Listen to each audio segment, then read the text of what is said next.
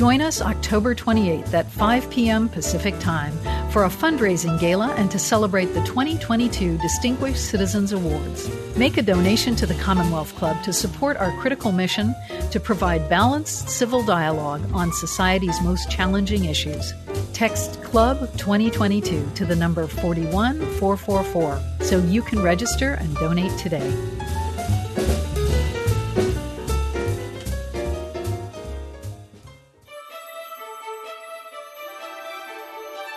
Thank you for joining us for another podcast from the Commonwealth Club. Welcome to the Commonwealth Club. My name is Dr. Patrick O'Reilly. I'm chair of the Psychology Forum, and I will be moderating today's program. And I'm very honored and pleased to introduce tonight's speaker, Dr. Marlene Martin, MD. She's an associate professor of clinical medicine at UCSF. So, without further ado, please welcome Dr. Martin. Thank you, Dr. O'Reilly, and good evening, everyone. It's really nice to see you here. I'm excited about this talk because addiction is something that is near and dear to my heart, and I am sure it's also something that may resonate with you. We have family members, friends in our communities who are affected by addiction. And that's why I'm going to talk today about the addiction care team at San Francisco General Hospital. It's one of the first and few hospital based addiction medicine consult service, services. Um, I'm really excited to share some of the work that we are doing. Today, I'm here representing my own views and not the views of my employer. Um, and the title of my talk is Fishbowls, Fentanyl Test Strips, and Patient Navigators One Hospital's Team Based Approach to the Overdose Epidemic. You've all seen the headlines. More than 107,000 people died last year of a drug overdose. That number keeps getting higher every single year, and it's predicted to get even higher. That's the highest we've ever had it in a one year period. And that's only limited to drugs. So substances like opioids, which include heroin and fentanyl, substances like stimulants, which include methamphetamine and cocaine. Add to that another half a million lives lost every year from alcohol and tobacco. And the crisis worsens. In California, San Francisco is one of the epicenters of our addiction epidemic. It has one of the highest rates of drug related overdoses in the state. To put this in perspective, in, during the first two years of the COVID 19 pandemic, two times more people died of a drug related overdose than of COVID here in San Francisco. The stories of the people behind these numbers make me really sad. It's devastating. But at the same time, I am hopeful that some of the innovative services that people are bringing to the table will help change the narrative and make things better for people. I'm here to sh- share one of these with you, and that's the um, addiction care team.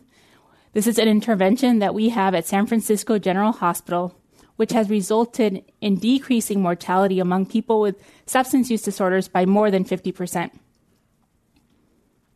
But before I tell you that story, I'd like to share with you why myself, as a doctor in a hospital who practices general internal medicine, got started in addiction. I trained at UCSF. And during my first year of training, I spent a lot of time working at the various hospitals. And I saw that so many of my patients were admitted with addiction. They had downstream consequences of addiction. They were bleeding, they had confusion, they had lung infections, they had skin and soft tissue infections, and they had heart infections related to their addiction. And I was very good at taking care of all of those things. But I rarely addressed what they were actually there for, what they needed me for, their addiction. If anything, I said what I saw other people around me do. You must stop drinking or you will die you have to go to residential addiction treatment. And unsurprisingly, that never worked. People came back again and again. It was a revolving door. And every time they came back, they were worse. I felt like I was putting band aids on people. They were coming back, and I was just covering them in more temporary band aids. It didn't feel good. And it was really midway through my intern year, my first year of medical training, when things changed for me. I remember taking the elevator down to the emergency room, I had a new patient to admit, a young woman. I was worried about a procedure that I had to perform on her, a paracentesis to take water out of her belly. And then I saw her lying there amidst a sea of patients, and I froze. She was young, just like me. The whites of her eyes were yellow, nearly matching the color of her beautiful eyes. Her belly was so swollen with water, she looked pregnant. She had alcohol related hepatitis. I, t- I got to know her really well over the next few months. I took care of her during that hospitalization. I then took care of her in clinic because I became her primary care doctor. During that time, I learned that she'd been drinking to cope with depression after a divorce. I learned that she'd never been in care. I met her ex husband and her mother, who came with her to appointments. I saw her liver disease worsen, the confusion settle in, her skin t- turn ashen, her kidneys fail, and end up and she ended up on dialysis. I kept hoping for a miracle. I talked to all of the doctors that I could, begging them that she could that she could receive a liver transplant, but the answer was no. I just wanted her to be able to see her little one start kindergarten. And unfortunately, a few months later, she passed away. And caring for her and others like her, my, my first year of training, really motivated me to want to do something for my patients that address the root cause, that address the whole person. And for me, taking care of somebody with an addiction, it means that this is in my lane. This is something I need to be able to talk to, to the person in front of me about if I want to improve their health. And so I'm going to share with you today a bit of background on addic- addiction and then talk about the addiction care team and leave you with a couple of things that you can walk away from here to be an ally in addressing our country's overdose and addiction epidemic. First, I'd like to start off with a couple of definitions. Substance use does not, is not synonymous with addiction. Let's actually try that in this room. If you drink alcohol and feel comfortable sharing, please raise your hand. I'm going to include myself here. I can assure you that most people who have their hands raised do not have an alcohol addiction. And that is because there is a spectrum of substance use. That spectrum, let's hang on with the alcohol example, includes people who are not drinking, people who use socially or intermittently, then it's people who have at risk use. These are individuals who are drinking in higher amounts than is recommended they're at risk for developing some of those complications related to addiction, but they do not yet have them. And then we have people with an addiction. Addiction is synonymous with the medical term that we use in, in, in documentation, substance use disorder. These are individuals generally who are having increased consumption from use, and as they have increased consumption, they then develop harmful consequences from use. I, you will also note that I said substance use disorder and not substance abuse or words like addict. And the reason that I'm using substance use disorder, one, it's a medical term. Two, it is a non stigmatizing phrase. When we use stigmatizing words like addict or substance abuse, it actually results in worse care for that individual. There's studies that have shown this, that if we read these words, we will bias ourselves before we even meet a patient, and the patient feels that. They end up leaving the hospital. Therefore, you'll hear me use person first terms throughout this talk, and I encourage you to do the same. And then the last part of the definition that I want to cover that you'll hear me use is the term unhealthy use. Unhealthy use includes a spectrum of people who have at risk use and an addiction. So, to put this all together, the formal definition of addiction by the American Society of Addiction Medicine is that it is a treatable, chronic medical disease that involves complex interactions among brain circuits, genetics, the environment, and an individual's life experiences. People with addiction use substances or engage in behaviors that become compulsive and often continue despite harmful consequences. There's two parts of the definition that I want to draw your attention to. The first is that, is that it is a chronic medical disease that is treatable. Again, this is my job as a doctor to have to address with my patients. It is something that the medical system did not own for a long time. We left it to other individuals to do and nothing happened. Therefore, it is something that I can do something about whether I practice in clinic or I practice in a hospital setting. And it's treatable. So there are tools that I can acquire to offer patients with substance use disorders. And then really at the heart of addiction is that this, this part of the definition, which is continued use despite harmful consequences. These are individuals who have an addiction and the good news is people can move along that continuum, right? If they have an addiction, they can move into having at risk use. They can move into having perhaps there's people who know that they need to be abstinent in order to not, not um, develop the harmful consequences. So people can move along this spectrum over the course of their lifetime. I'd now like to share with you the story of our country's overdose epidemic. And I want to share that through this graph. This graph shows opioid overdoses from 1999 to 2019. And the story this tells is that the first wave of the opioid overdose epidemic started with prescription opioids. You see that in the light blue line. And you see that as regulations around prescribing changed, that line plateaus. You then see the darker blue line. These are deaths related to heroin. So as regulations tighten, people turn to heroin use. And then finally, you see a purple line with a big upslope. These are deaths related to synthetic opioids like fentanyl. This is something that continues to affect us today locally with a ton of fentanyl that is resulting in really contributing to the massive crisis that we have. But the story doesn't end there.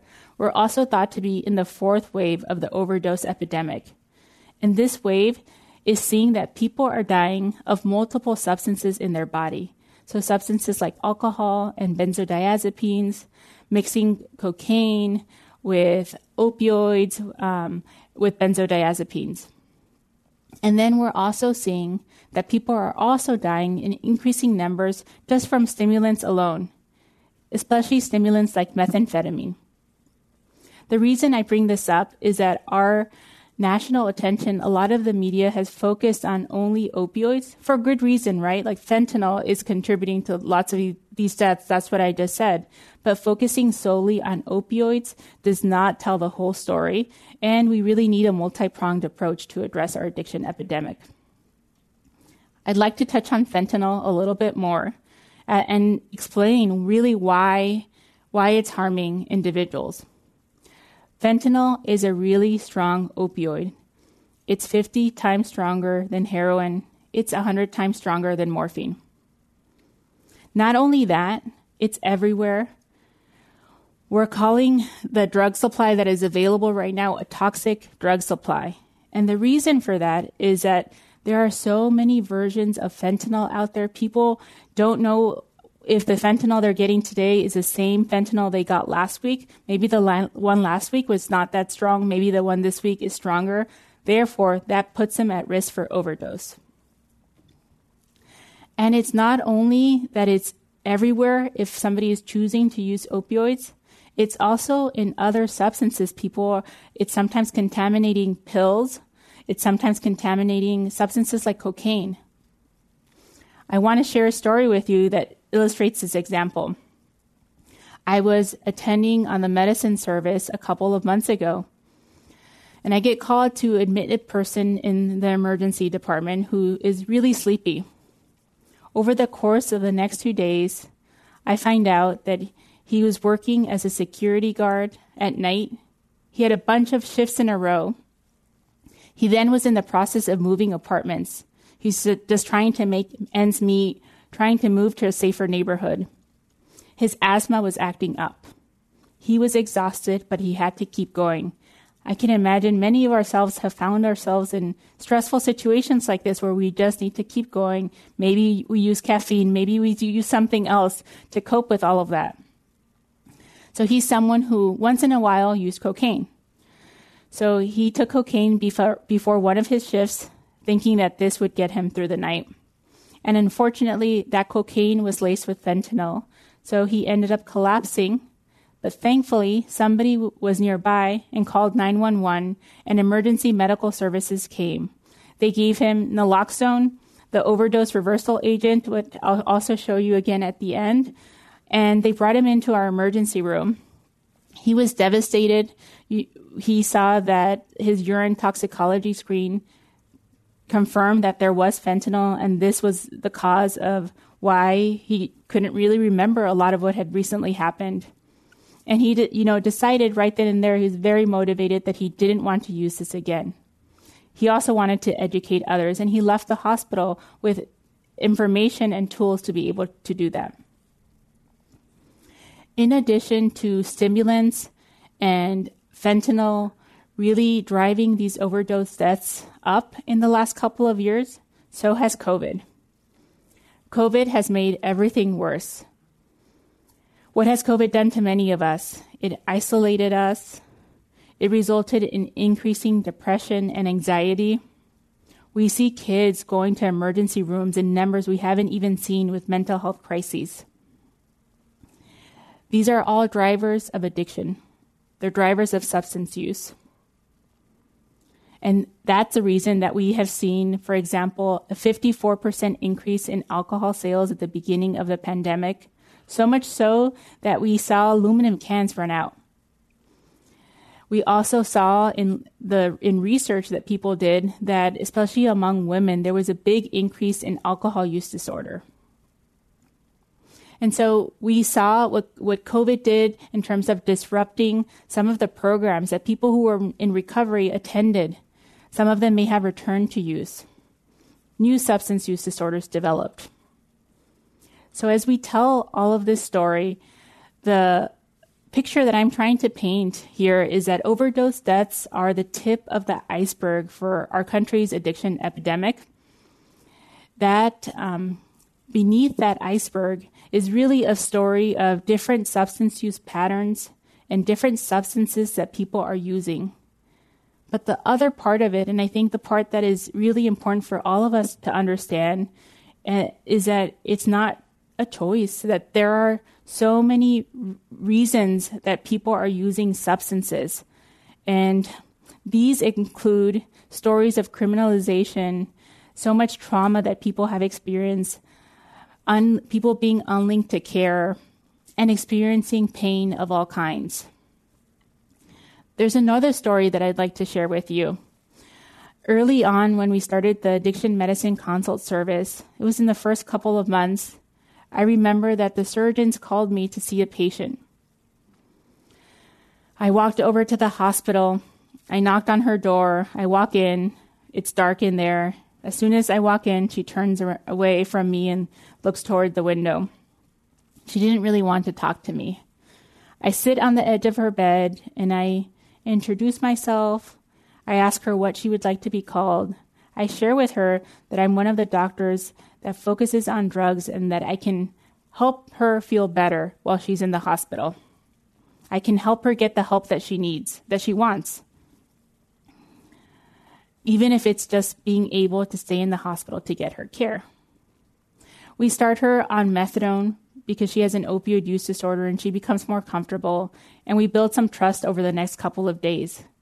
She shares that she's come to the hospital before, but she generally leaves before she even gets a room in the hospital while she's in the emergency room because she's had such terrible experiences with the healthcare system. They've been stigmatizing, they re traumatize her. Over the next couple of days, she also shares with me that her first substance use began at the age of eight. She was given substances by her parents, the very people who are supposed to love and protect her.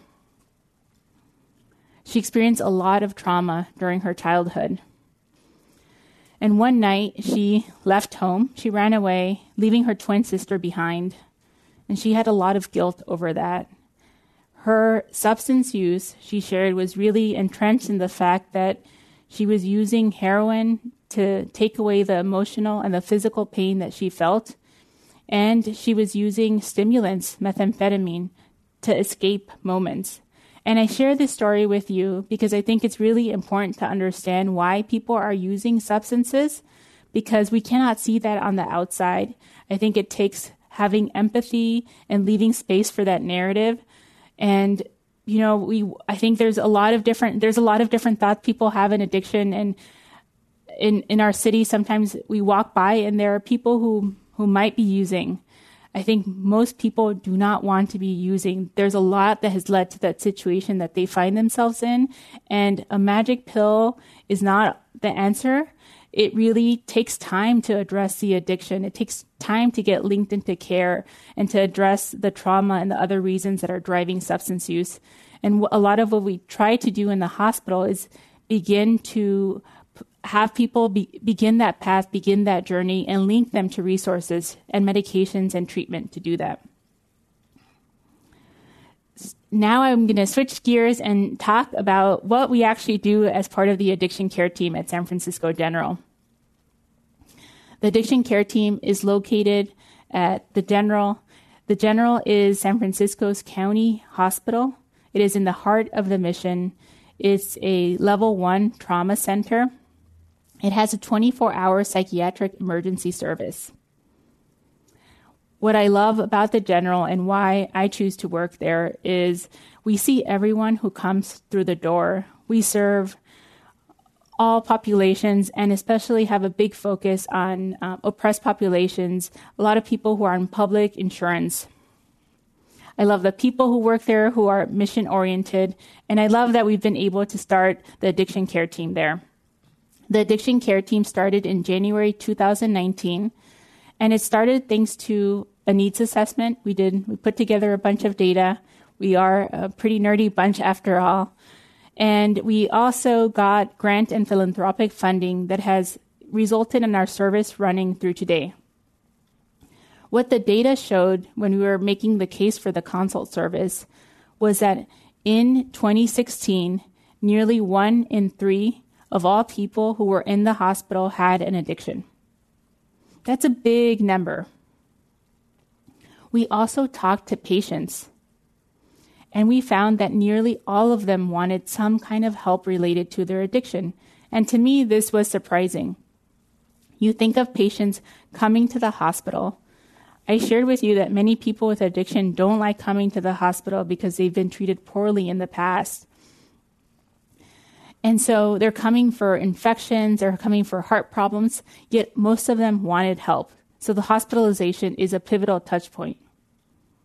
We also interviewed healthcare workers, and we found that more than 80% of them thought we needed to transform our approach to addiction care and thought that a consult service would be the way to accomplish this. So, what is ACT and how does it actually work? I'd like to share that with you. We have an interprofessional team, and that team is designed based on those um, interviews that we did with patients and also the surveys that we gave to staff. They shared with us what they needed help with. So this is how um, the team was designed. The first part of um, that I'm going to focus on are our doctors and nurse practitioner. The doctors and nurse practitioner focus on assessing people for a substance use disorder. They diagnose people and then they offer treatment.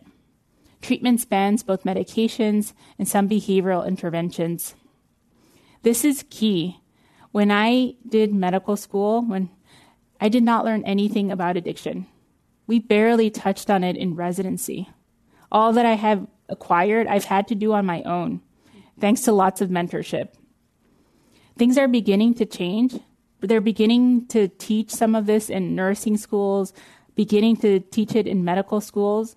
So I have hope for the future, but we have a lot of catching up to do, especially for people who have been in practice for a long time. We have a huge need to expand this workforce. In the picture here, you have um, one of our addiction medicine fellows and one of the attendings on the consult service who are working together to see a patient. We also have patient navigators.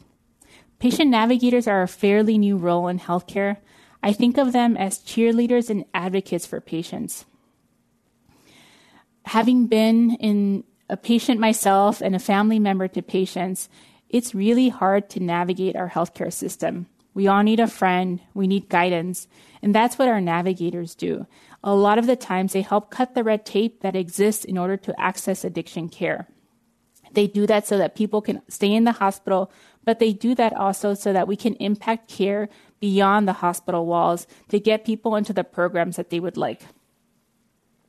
Um, in this picture, it's one of our patient navigators, Rachel, who previously worked on the addiction care team, who's putting together a kit for a patient. We also have a group of nurses. The nursing program that we have is really special because even among some of the other addiction medicine consult services in the country, there is not a nursing role. Our nurses focus on seeing everyone in the hospital who has unhealthy substance use. We're one of the few hospitals who screens everyone for, for unhealthy use. And so there's a big focus on prevention. So, our evaluation team, thank you. Um, our team is new, and we have to measure what impact different team members, different interventions are having. So we know how to scale this, and we can share this with other hospitals so that they can also develop their own services. And this picture is one of our nurses, and she's on her way to give a patient an injection for alcohol use disorder. Our recipe for success is simple.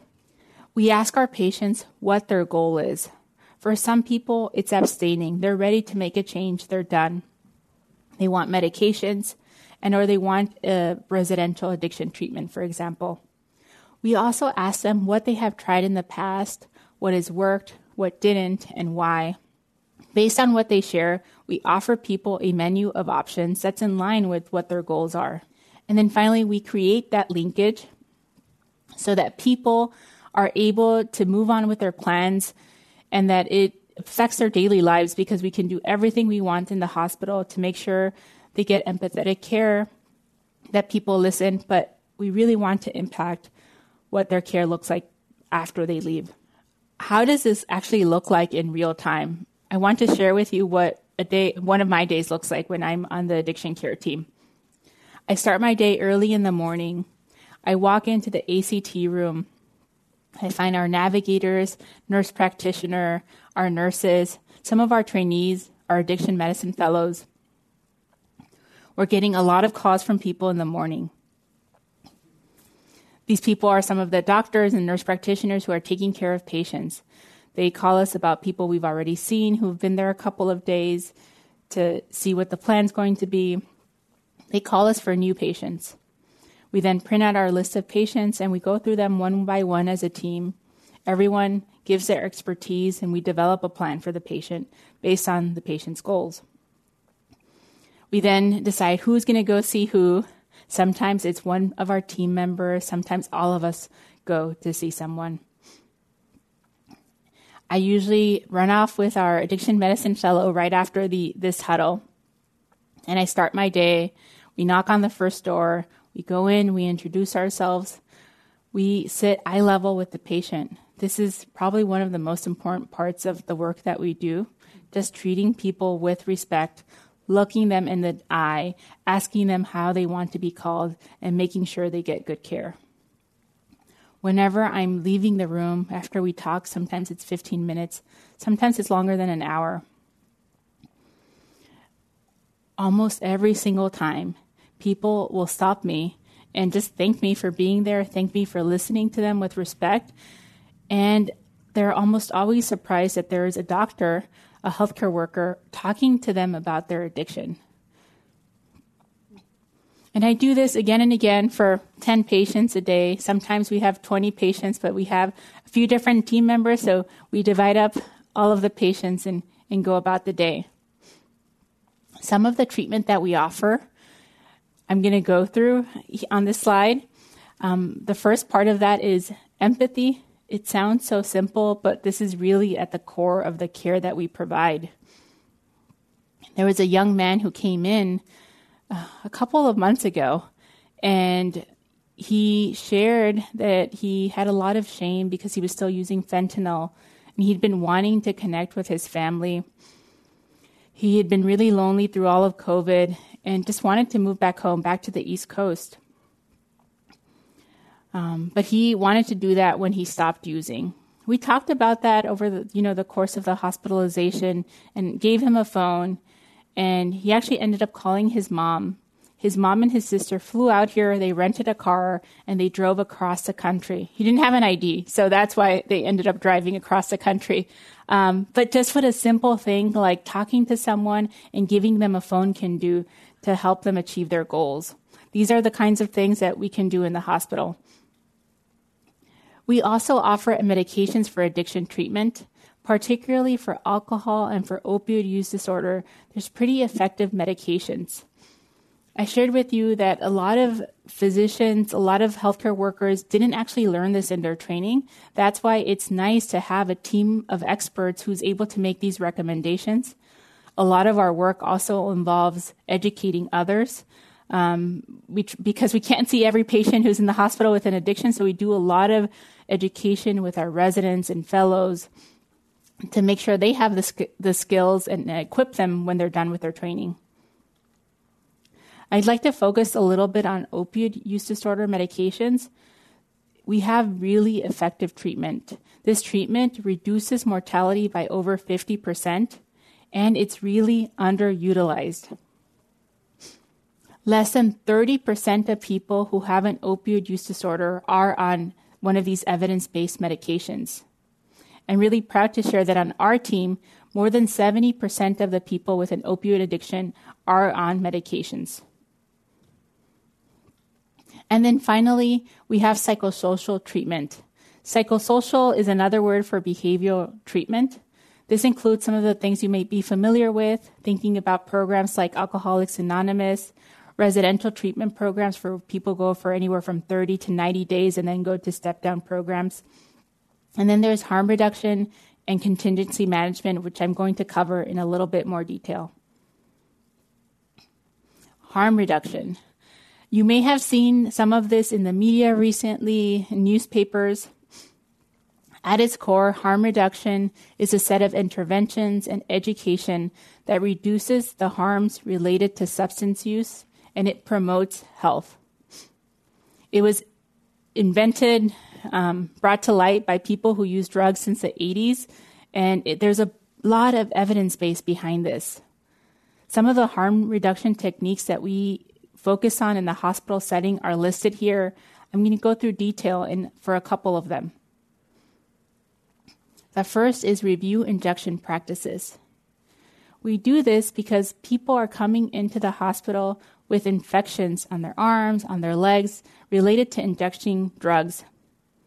Some of them may not be ready to stop using or stop injecting. Think back to the reasons, the drivers of substance use.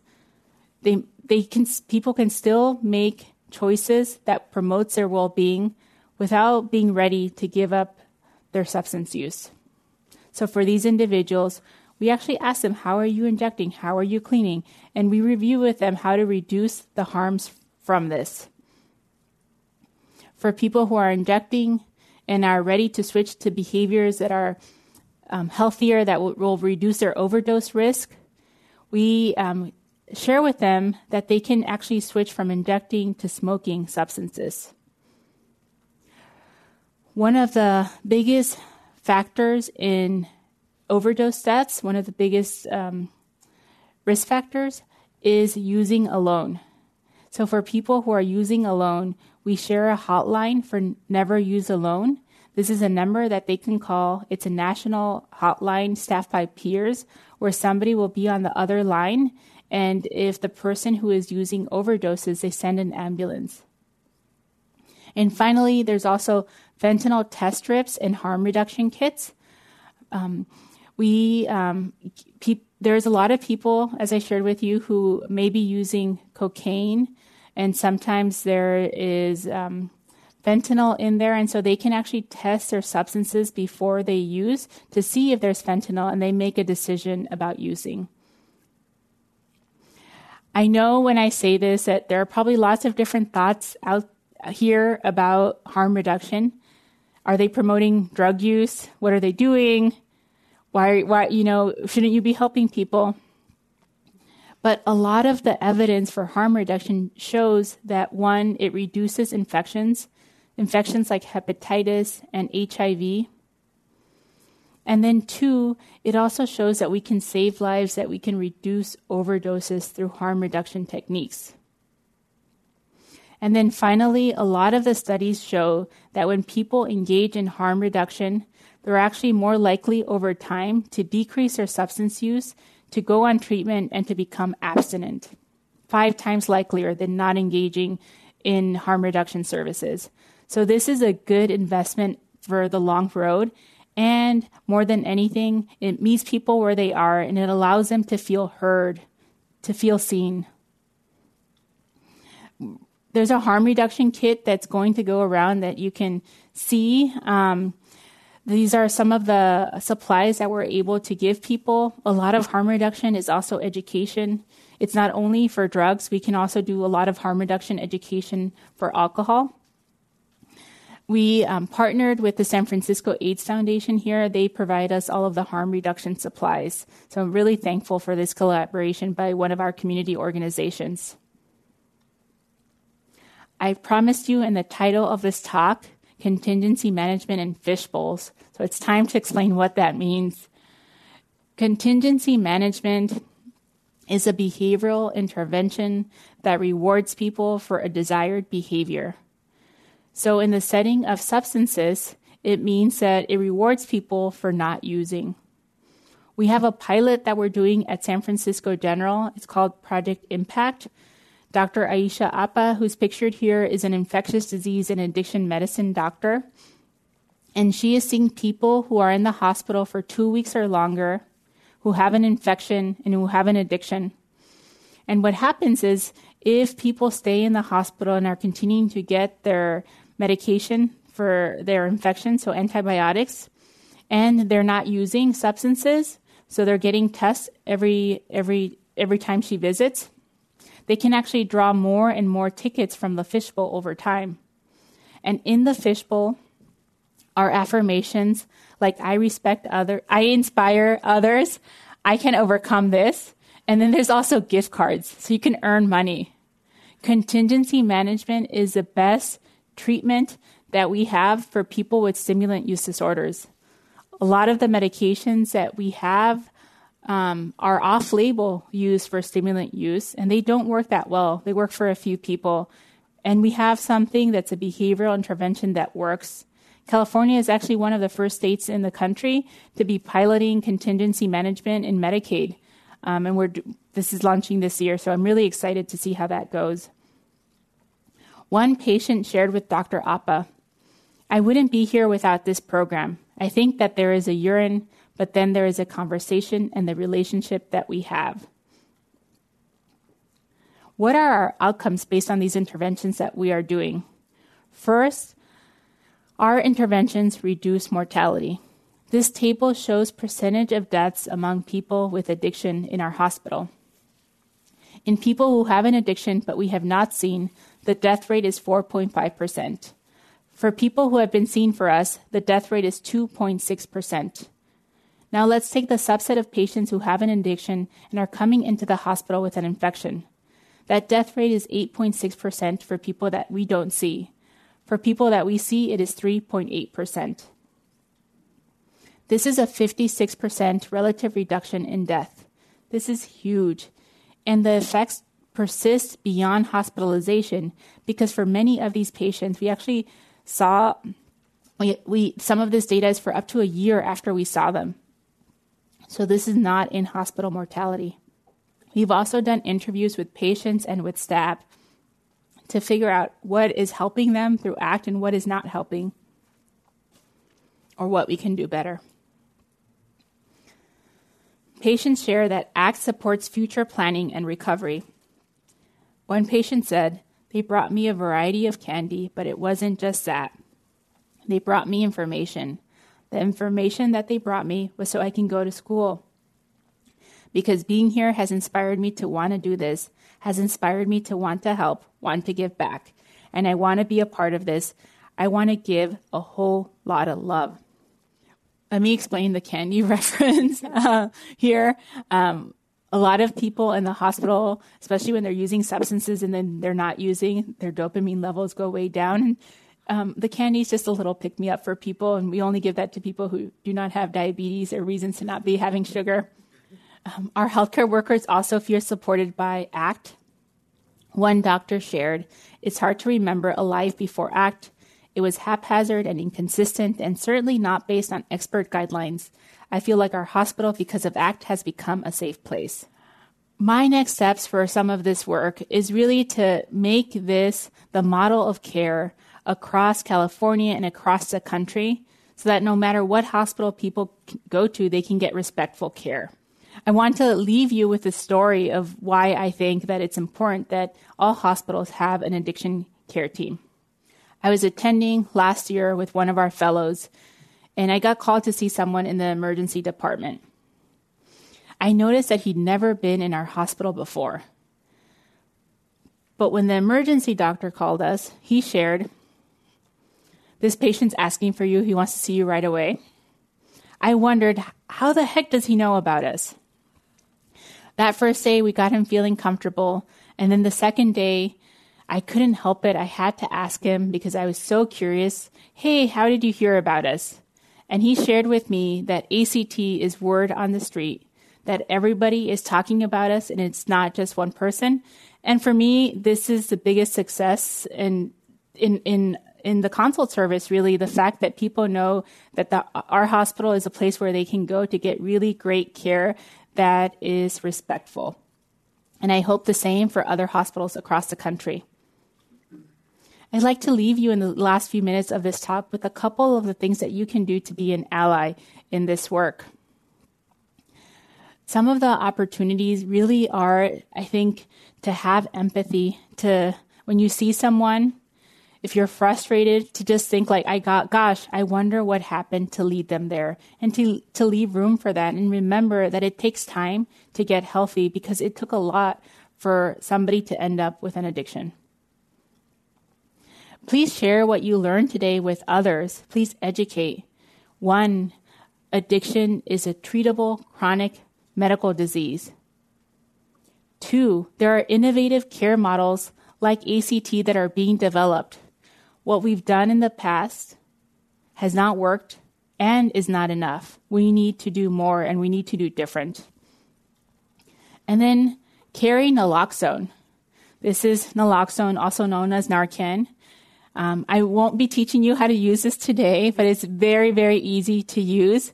And you can go to CBHS Pharmacy. It's located at 1380 Howard. They will give you a free training and a free naloxone so that you can carry one in your backpack, in your bag, and save a life if you see someone who's overdosed. I'd like to thank a lot of the partners who um, make this work possible because it's really a community of people working in this space and we all work together. And then finally, I'd like to thank our addiction care team members who day in and day out are in the hospital taking care of patient after patient. We've seen over 11,400 patients in the time that we've been around. Thank you.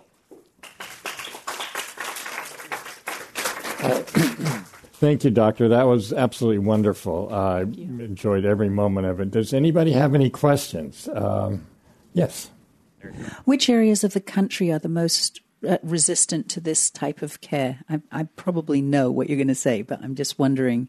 And also, what is a way forward to increase this availability?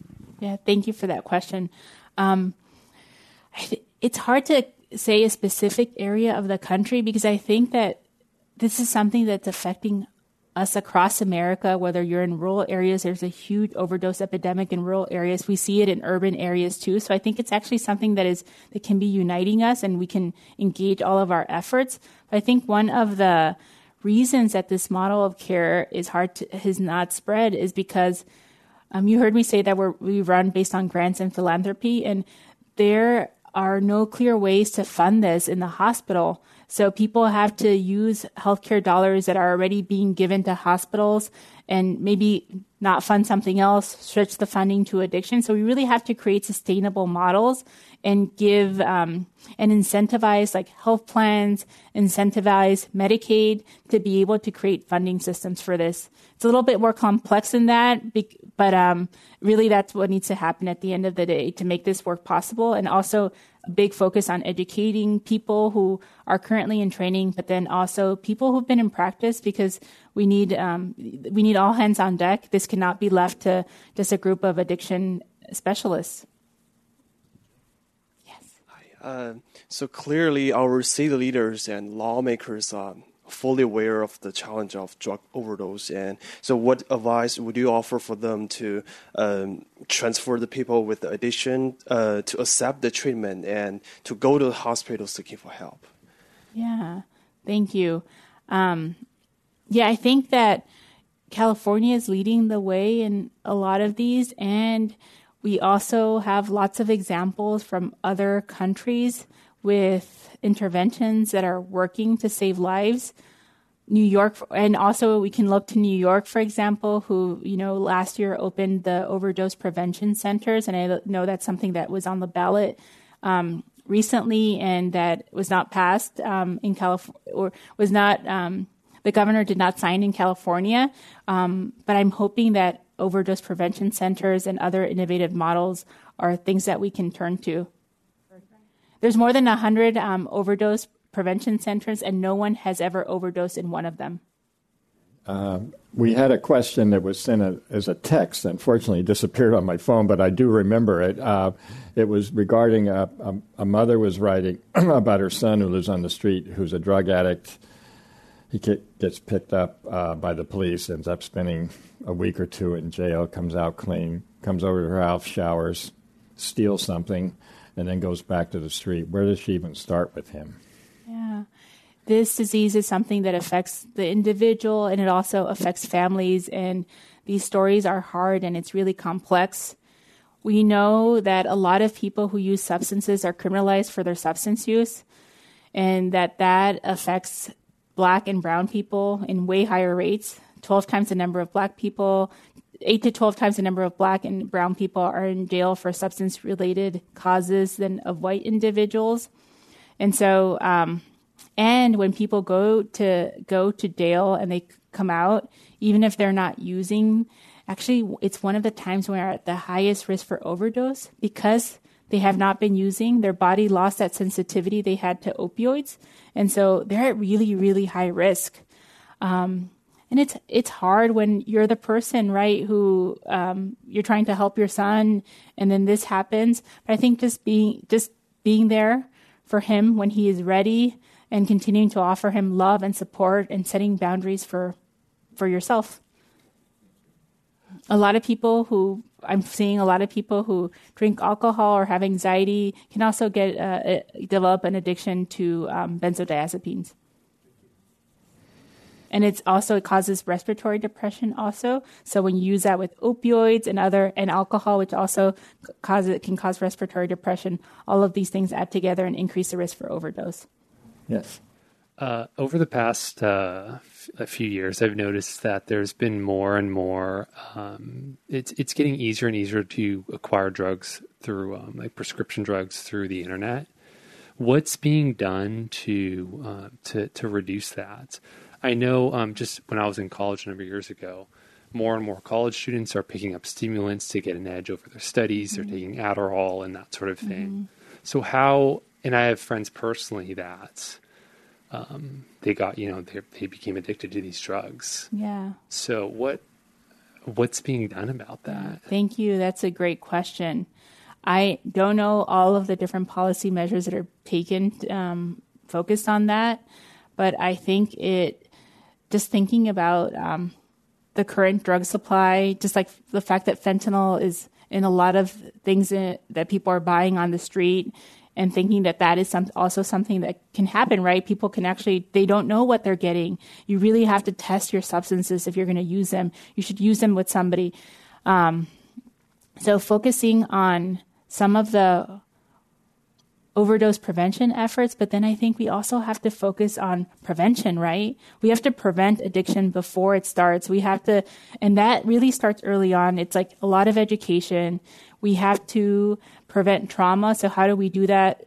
Through schools, making sure people have safety net programs after school. So I think focusing on some of those, um, and then doing a lot of education. Well, okay, uh, Dr. Martin, I believe we're out of time. I want to thank you very much. That was absolutely a wonderful presentation. And uh, so thanks. Thank you. Thank you. You've been listening to the Commonwealth Club of California. Hear thousands of our podcasts on Apple Podcasts, Google Play, and Stitcher. If you like what you've heard, please consider supporting our work and help us bring 500 programs a year to listeners like you. Go to commonwealthclub.org/donate. Think your way around the world with our travel programs to exciting domestic and international destinations. And when you're in the Bay Area, please join us live at our events. Thank you for listening and for your support.